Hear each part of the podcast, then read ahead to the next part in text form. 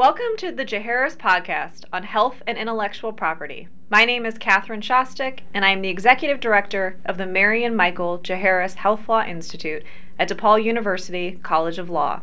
Our podcast explores current topics related to health law and policy and intellectual property.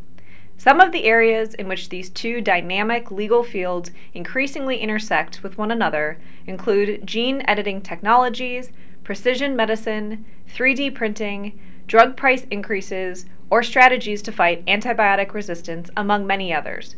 In each episode, our Jaharis faculty fellow will interview a leading figure doing cutting edge work at the intersection of health and IP. You may listen directly on our website or download the episodes on iTunes.